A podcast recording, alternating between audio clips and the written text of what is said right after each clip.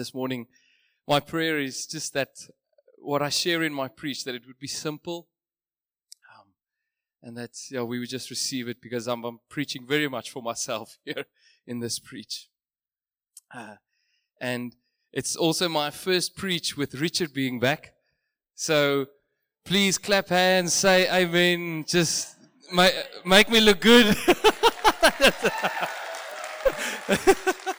yes. Even if I say something weird, please.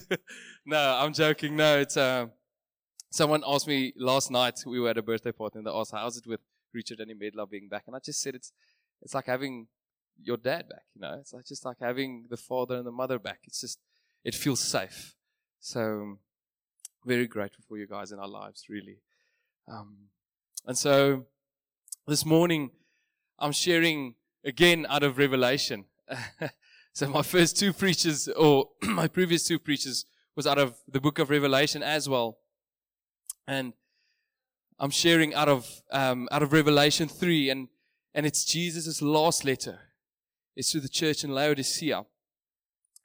But I first want to start off by saying that we live in a world that is basically becoming solar everything. Everything is running off of solar. And I actually had to go and Google to draw up a list. And this is often how a lot of preachers start with the words, I went and Googled. And I saw a list on Wikipedia of things powered by solar and, and things that I didn't even know could be powered by solar. And it was things like, oh, I just want to make sure that I just don't miss because it, like solar charger, a solar air conditioning, a solar balloon, a solar chimney. I actually had to double Google that one because I was like, how does that work? A solar compacting trash can. It's like uh, the mechanics behind that is like it compacts the trash so that I think like eight to nine times more trash can be thrown in. It's incredible. Um, and then obviously like solar cars and a solar laptop and, and all those things. But the most common one, I would say, is probably the solar that you would get on your rooftop. Like the normal, normal ones that is used to generate electricity or heat. And uh, you would find them normally on the roofs of the rich people in the estates and so on. You would see like, yes, that looks nice. Um, and moving to Somerset West, we are actually very privileged to be renting uh, a place, uh, a flat that actually has a solar geyser. So we've upgraded in life. And so when people come over, we say, no, it's ours. Uh, no, I'm only joking. No. But I actually had to make sure from my landlord because I didn't want to use this example and it wasn't true. and our solar geyser obviously uses now the sun to heat up our water. And so picture, just picture this moment. I'm going to try and create a story. So it's a cold and wet day. And you either you're waking up or you've you just got home and the only thing you are thinking of is I need to take a hot shower. There's quite nothing like a hot shower that changes your mood. And so it's obviously like this routine of you get in, you open the shower, you feel the water, okay, it's heating up, and then finally you get in and you're standing and nothing happens. It just stays the same. The water doesn't get colder, but it just, it stays this lukewarm, lowish water. But the worst thing about it is if the water was hot from the beginning, you could turn it off and be like, I'm going to skip the shower. But when you feel the water heating up, you're like, okay, cool, this feels all right. And you get in and you're in it. and it stays this lukewarm, low, low water. And, and living in Cape Town, especially in the winter, we are quite dependent on the sun for warm water. So it's not a good time for anyone. Okay. and I've never made a list of the top 10 worst things in my life. And I would definitely say that I would put having a low or lukewarm shower would be there in my top 10 list. It's terrible. and I want to share from the scripture of Revelation 3, verse 14 to 22, where Jesus is speaking to the church in Laodicea. You can put it up. You, Yanni. Yanni is amazing. Yeah, it's lucky. um, and to the angel of the church in Laodicea, write the words of the Amen, the faithful and true witness, the beginning of God's creation. I know your works. You are neither cold nor hot. Would that you were either cold or hot. So because you are lukewarm and neither hot nor cold, I will spit you out of my mouth. For you say, I am rich, I've prospered, and I need nothing, not realizing that you are wretched, pitiable, poor, blind, and naked. I counsel you to buy from me gold refined by fire, so that you may be rich, and white garments, so that you may clothe yourself, and the shame of your nakedness may not be seen, and salve to anoint your eyes, so that you may see. Those whom I love, I reprove and discipline. So be zealous and repent. Behold, I stand at the door and knock. If anyone hears my voice and opens the door, I will come in and eat with him, and he with me. The one who conquers, I will grant him to sit with me on my throne, as I also conquered and sat down with my Father on his throne. He who has an ear, let him hear what the Spirit says to the churches. And we see Jesus speaking to this church, and you see that his reaction is, is not just like a you would experience from a lukewarm shower. It's like, ah, oh, this is not nice. We actually, he says to them, listen, rather be cold not lukewarm. Rather be cold than lukewarm. Otherwise, I'll spit you out of my mouth. It's not the same reaction, it's something massive. and he says that in verse 15 rather be cold, not hot. Ach, not lukewarm. I think as believers, we often need to gauge at what temperature we are running we often need to ask ourselves that question At what temperature am I running? Is my heart still burning? And this morning, I want to ask us that question Is your heart still burning? Is it still burning? Is it hot? And this letter to the church in Laodicea is, is Jesus' last letter to, to the seven churches, and it's a big one. And I want to go through, through the verses and, and then look at them. and so in Revelation 3, verse 15 to 16, Jesus speaks and he says, I know your works. You are neither cold nor hot. Would that you were either cold or hot. So because you are lukewarm and neither hot nor cold, I will spit you out of my mouth. And it's interesting that Jesus' charge against this church wasn't because of this blatant sin issue or, or because of a corruptness or, or because of anything like that. But his charge was against their hearts, against their lukewarm attitudes, against a lukewarm spirit, a lukewarm faith, lukewarm hearts. And it's, astounding that he says, rather be cold, not lukewarm. We carry on in Revelation 3, verse 17, where Jesus speaks and he says, For you say, I'm rich, I've prospered, and I need nothing, not realizing that you are wretched, pitiable, poor, blind, and naked. And that pitiable I had to Google again with my Afrikaans brain. And again, Jesus is addressing a church the same as in Sardis and Ephesus of on the outside, uh, it's, it's this good reputation. They're doing things well. Jesus then says, this, this one thing. They were prospering physically, financially. They were doing well. They were one of the most well-known cities. And then Jesus came and he said, but that's not enough a good reputation or just a good reputation as a standard is not enough. He's, he was after their hearts. And this morning, every day, He's after our hearts. He's after our hearts. And it's still the same for us. Just today, as it was for them, that He's after our hearts. And we see this in Scripture where the Lord speaks of this, of, of Him wanting our hearts. And it's in, in 1 Samuel 13, verse 14. And basically, what happens is Saul didn't keep the commandment which the Lord gave him. And Samuel is speaking to Saul and saying, Your kingdom is coming to an end. And in scripture, it says there, But now your kingdom shall not continue, for the Lord has sought out a man after his own heart. And this was a reference to David, who would later be anointed king. And you can just imagine that long before David was anointed king, long before he was anointed king,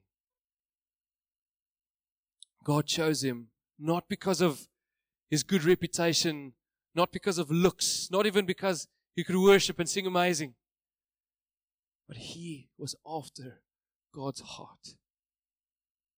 And for us, if, if we look at that, if we are truly, truly after his heart, our hearts will burn. Our hearts will be set ablaze if we want His heart. It will be burning with passion, as it was for David, burning with passion for his God. And I think it's important for us to also establish of maybe just a framework of what lukewarmness looks like. And obviously Jesus explained to them this is this is how it looks like, but I think maybe for us in our day and age, how that would look like. And I would capture it in these few points. And that it would be those talking about prayer, but not praying. Those listening to worship, but not worshiping. Those who wish to belong to church, but never attend. Those who come knowing what to expect, but do not come expectant. And those who live in the kingdom, but do not live for the King.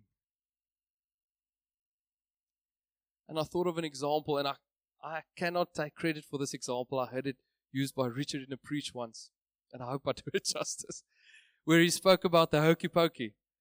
And it's basically like hokey pokey Christians. I hope I'm doing it.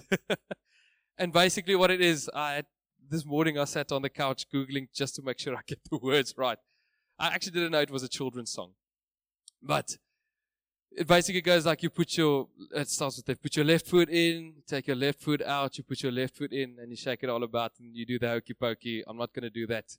Um, but, no, guys, no, no. Uh, hey, man, like I still, I still want my full time job as a, as a full time elder. I can't go into dancing. So, but just how Richard explained it, I thought like it's, it's such a great example of it's in, it's out. It's in, it's out.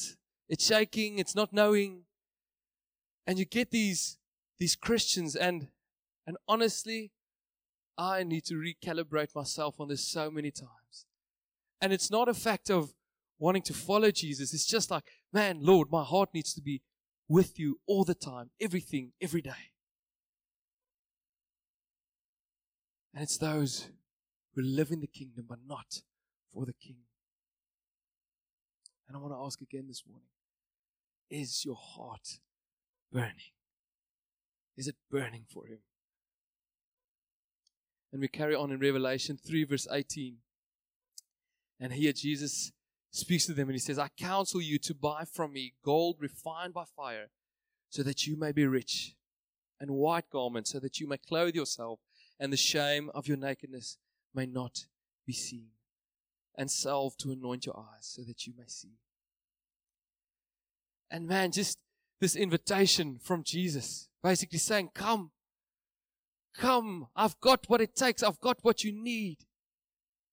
And here they say, like, no, but we're prospering, we've got what we need. And Jesus says, No, you've got nothing. Come.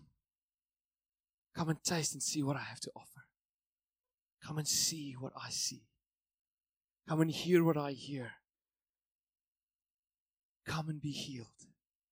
Come and be the church you were called to be. He invites them and he says, Come. Come take my counsel. And you think, man, what? Who wouldn't take Jesus' counsel? He's the perfect counselor. He gives this invitation to them and says, Come. Come, church, take my counsel. Come to me. And in Revelation 3, verse 19, goes on. And Jesus here says that those whom I love, I reprove and discipline. So be zealous and repent. And now we see Jesus really expressing his heart for this church. He says that those whom I love, I reprove and discipline. And we know that his discipline comes from a place of perfect grace, of perfect mercy. It comes from his heart. A place where we see his heart burning for this church, for his bride. And he goes on further and he says, Be zealous and repent. And it's sort of a listen up moment. You get those moments in life where you need to establish, okay, this is a listen up moment. I need to listen what's being said. He says to them, This is what you do be zealous and repent. And I thought of an example of a there's a superhero in a movie called Fantastic Four, and it's a movie. The one that I know is the one that was done in 2005, so it's many years ago. And there was this superhero. It's pl- uh, played by an actor called Chris Evans, and his name in the movie is called the Human Torch. And basically, he has this phrase because I, I looked at the word be zealous and I thought, okay, be zealous. Ethan, be zealous. S- Stephen, be zealous. Okay. okay. Uh, okay. Yeah, I shouldn't have used that. but it, I can't do anything now. But it's just, it's like he says, be zealous. So it's like, but in this movie, in Fantastic Four, this human torch, this guy, this actor, he has this phrase, and he basically, his superpower is he sets himself on fire. So that's, it's, it's, out, it's not that extravagant. He's just on fire. But he's got this phrase where he, he's ready, and then he goes like, flame on! And then it's like, it's like flames and everything, and it just, yeah, pyromaniac. Um, and I thought, man, how cool would it be if we, as Christians, would just have that ability to go and be like, flame on, boom, burning hot. If we could just go, oh, flame on, yeah, passion is there. But it doesn't just happen like that. And it's not a negative when I say it doesn't just happen like that. But I fully believe it's the Lord's purpose that it doesn't just happen like that. Because He draws us in. He wants our hearts. He, he, don't, he doesn't just want moments, He wants a life laid down. And there's only in one place and through one person that this flame on moment happens. And that's in the presence of Jesus. Only one place, through only one person, in the presence of Jesus. And I just love how Charles Spurgeon captured this, this thought or this concept of, of being in the presence of Jesus. And he said, Of all the things in the world that can set the heart burning, there is nothing like the presence of Jesus. Of all the things in the world that can set the heart burning, there is nothing like the presence of Jesus. And even in, we read this in the Psalms, where the sons of Korah, they write this psalm and they say in Psalm 84, verse 10, they say, Lord, for a day in your courts is better than a thousand elsewhere. It's in the presence of Jesus where burning hearts are found. It's in the presence of Jesus at his feet where our hearts start to burn. There's nothing like the presence of Jesus that sets a lukewarm heart on fire. And then he goes on and he says, Repent. And basically, it's repent for becoming like this.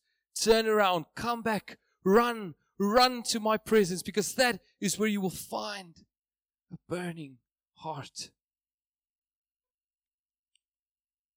Want to ask, is your heart burning?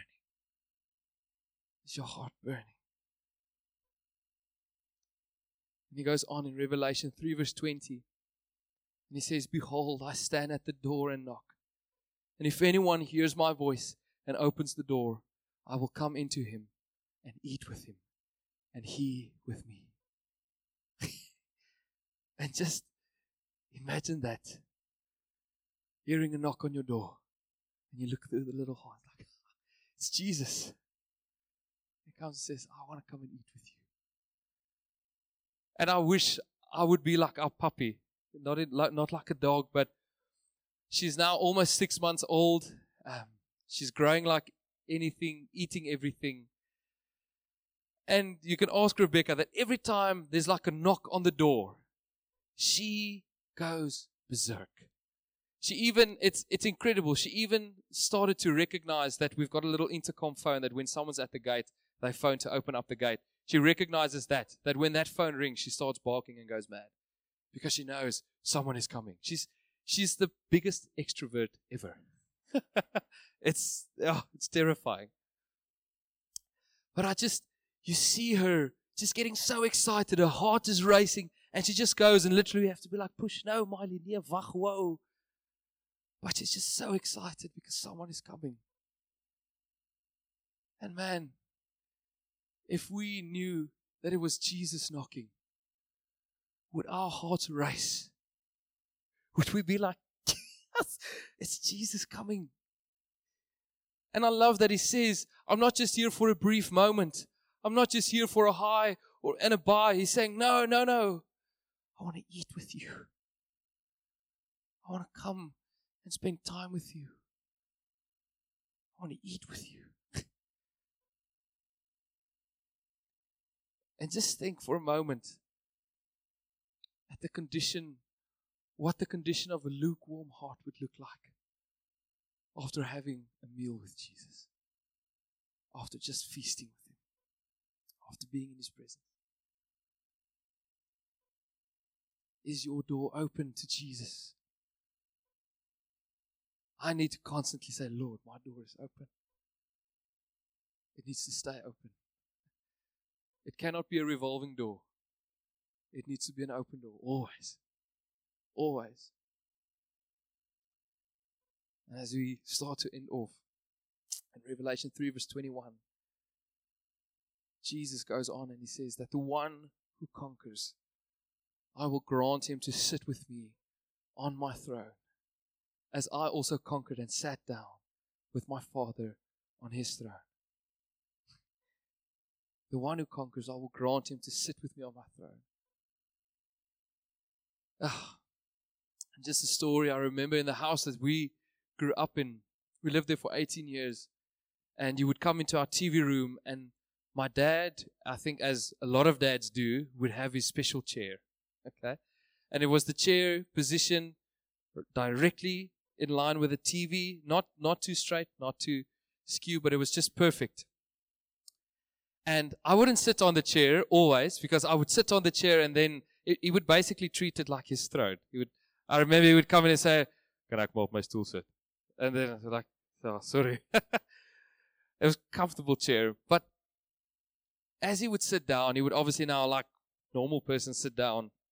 Oh, I don't have a chair, so I can't explain. Let me just come here. And I would basically be sitting in between his legs as a little boy. And we would just watch TV. And we wouldn't speak. It was just, I would literally just like curl up in between his legs. He was a big man. And it was just this place of safety. It was this place where I felt I was so close to him. And, and that was enough for me, just being in front of him, just sitting there next to him. But here, Jesus is saying to this church, no, no, no. Not just in front of my throne. I want you on my throne. When you conquer, I will grant you to sit on my throne. Not just, not just here, but on my throne. And that shows you his heart of what he wants and how he wants our hearts. And it's sort of this encouragement and promise that he gives to this church. Come. The one who conquers. But it's important that he, he says it's the one who conquers. It's the one whose door is open. The one whose heart says, Lord, I want my heart to burn for you. Because your heart cannot stay lukewarm if you are truly in His presence. I was just thinking of the parable of the ten virgins in Matthew 25. Um, I won't read the whole the whole one because it's 12 verses, but just the hearts of these ladies. Just that they they were saying in verse 12, and, and while they were going to buy, that's now the the the virgins that were not ready, that, that didn't have enough oil. Um, and while they were going to buy, the bridegroom came, and those who were ready went in with him to the marriage feast, and the door was shut. Those who were ready. And you just see this attitude of, of these virgins. They were, they were saying, Man, we will wait. We will be ready. We will be prepared for when the bridegroom comes. Their hearts were burning for the bridegroom. It stayed burning because they wanted to see him, they wanted to be in his presence. And I want to end off with, with this. There's a Christian worship song that I heard a while ago at, um, I think it was like a youth leaders equip or conference, and it was by a guy called Zach Densmore. He was part of the um, IHOP group for quite a while, and just the words that he wrote in this song, I just find so profound. And I thought to myself, if I had to have a national anthem for my life, I would happily pick this song to be my national anthem. and in the verse it says, It's easy to sing in a moment that I will always love you.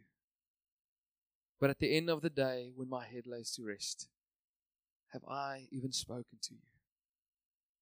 It's easy to sing at the top of my lungs that I would give it all. But when nobody's watching, do I always bring you my sacrifice.